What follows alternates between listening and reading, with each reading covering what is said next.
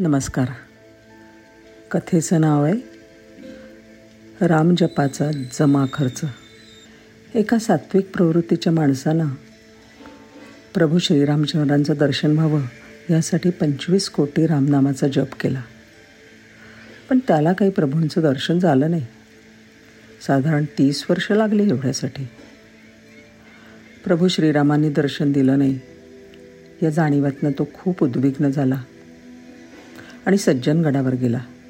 तिकडे समर्थ रामदासांच्या समाधीजवळ जाऊन त्यांना अद्वा तद्वा बोलायला लागला. इथे बाजूला श्रीधर स्वामी बसले होते.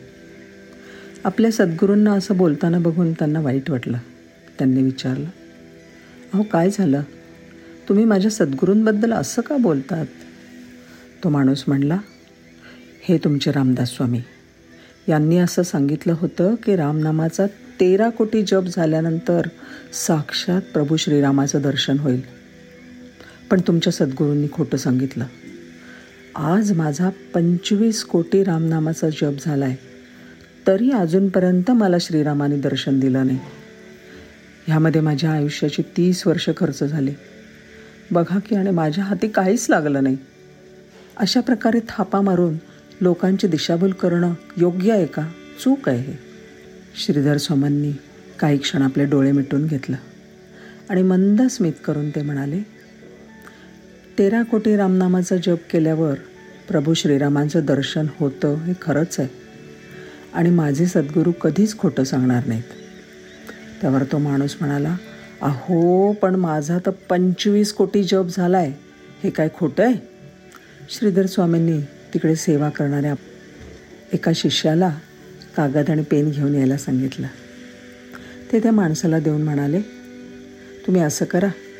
एका बाजूला रामनामाचा जपाची संख्या जमा म्हणून लिहा आणि दुसऱ्या बाजूला तुमच्या पुण्याचा खर्च लिहा. चला जमा झाले पंचवीस कोटी श्रीराम नामाचा जप. खर्च. एक मुलीचं लग्न जमावं यासाठी साडेचार कोटी जपाची पुण्याई खर्च पडली. मुलीचं लग्न चांगल्या घरी झालं. मुलगा एस एस सी परीक्षेत पास होण्यासाठी रामाला प्रार्थना केली.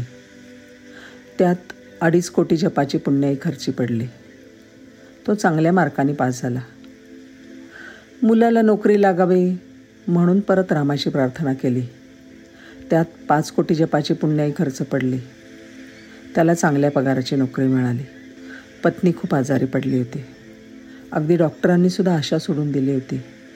त्यावेळी रामाला प्रार्थना केली अर्जव केली आणि त्यात पाच कोटी जपाची पुण्याई खर्च पडली.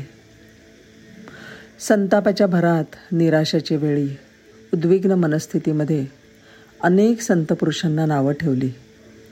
त्यांच्याबद्दल अनुद्गार काढले. त्यात एक कोटीची पुण्याई खर्च पडली. एकूण झालेला खर्च अठरा कोटी. शिल्लक राहिले सात कोटी. बरं का?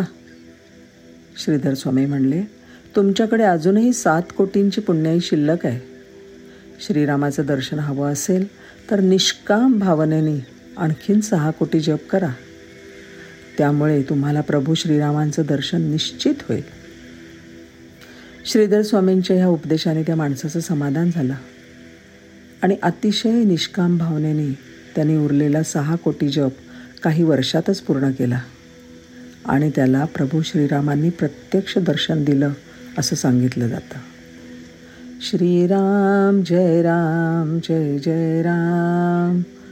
श्रीराम जय राम जय जय राम. धन्यवाद.